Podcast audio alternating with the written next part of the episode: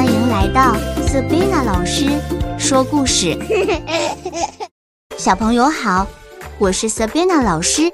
你喜欢吃面包吗？我们来看看小海豹麻薯妹妹透过卖面包实现她的梦想故事。在很远很远的王国里，有一只叫麻薯的小海豹，她是个可爱的小女生。她有着圆圆胖胖的肚子。雪白到会发亮的毛发，还有双大大的眼睛，最厉害的就是有着一个对食物香气很有敏锐度的圆圆鼻子。平常在家最喜欢的休闲活动就是做面包了，每次都会在家里的小厨房制作各种美味的面包，有菠萝面包、肉松面包、明太子法国面包，总之好多好好吃的面包他都会做，分送给邻居吃。海龟爷爷，这次我做的是可颂面包，是用新鲜的奶油和面粉制作的，你来尝尝看。谢谢，我来吃看看。好香，好好吃。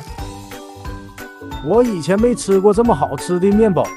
海龟爷爷吃了赞不绝口，到处跟街坊邻居说，因此他的面包的名声传播到了整个海滩，大家都爱吃他做的面包。有一天，麻薯妹妹想让更多的人品尝到她的美味面包。她突然有一个大胆的想法：我想让更多人可以吃到我做的面包。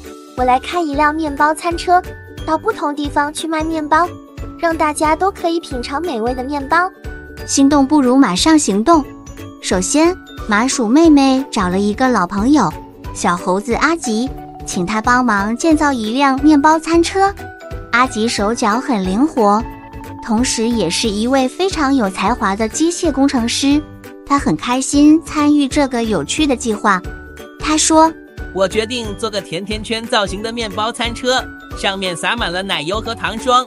我还要再在两侧装上喇叭，你推到街上时就可以用大喇叭大声地告诉大家：麻薯面包，刚出炉的麻薯面包，香香甜甜的麻薯面包。”快来买哦！远远看就像是一个大的甜甜圈滚了过来，一定会吸引大家来买。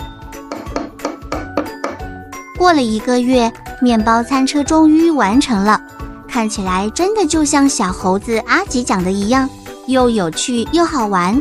海豹妹妹做了很多面包给了阿吉来感谢他的辛苦，之后便开始了他的卖面包之旅。他带着餐车到处寻找最适合卖面包的地方，走呀走呀，最后把面包餐车停在海滩旁边，开始准备卖面包。他一边展示着各种面包的种类，一边香气四溢地烤着面包。很快，开始很多动物都围住他的面包餐车，排起了长长的队伍。首先是大象姐姐来买面包。哇，看看这个面包，圆圆的，好像小球，买了还可以当海滩球玩，好吃又好玩，请给我五个，谢谢。接着，小猫咪和妈妈手牵手，等不及了，望着刚出炉的面包流口水。妈妈，这要等好久，可以请麻薯姐姐快一点吗？我肚子好饿。下一位小猪威廉也顺利的买到面包，好有弹性，Q Q 的，又不会太甜，对健康很好。我要多买一包回家给爷爷奶奶吃。威廉把面包塞满嘴，边吃边说：“有一天，麻薯妹妹照常推着餐车到海滩上卖面包。正当她准备开始时，突然一个大浪打到海滩上。”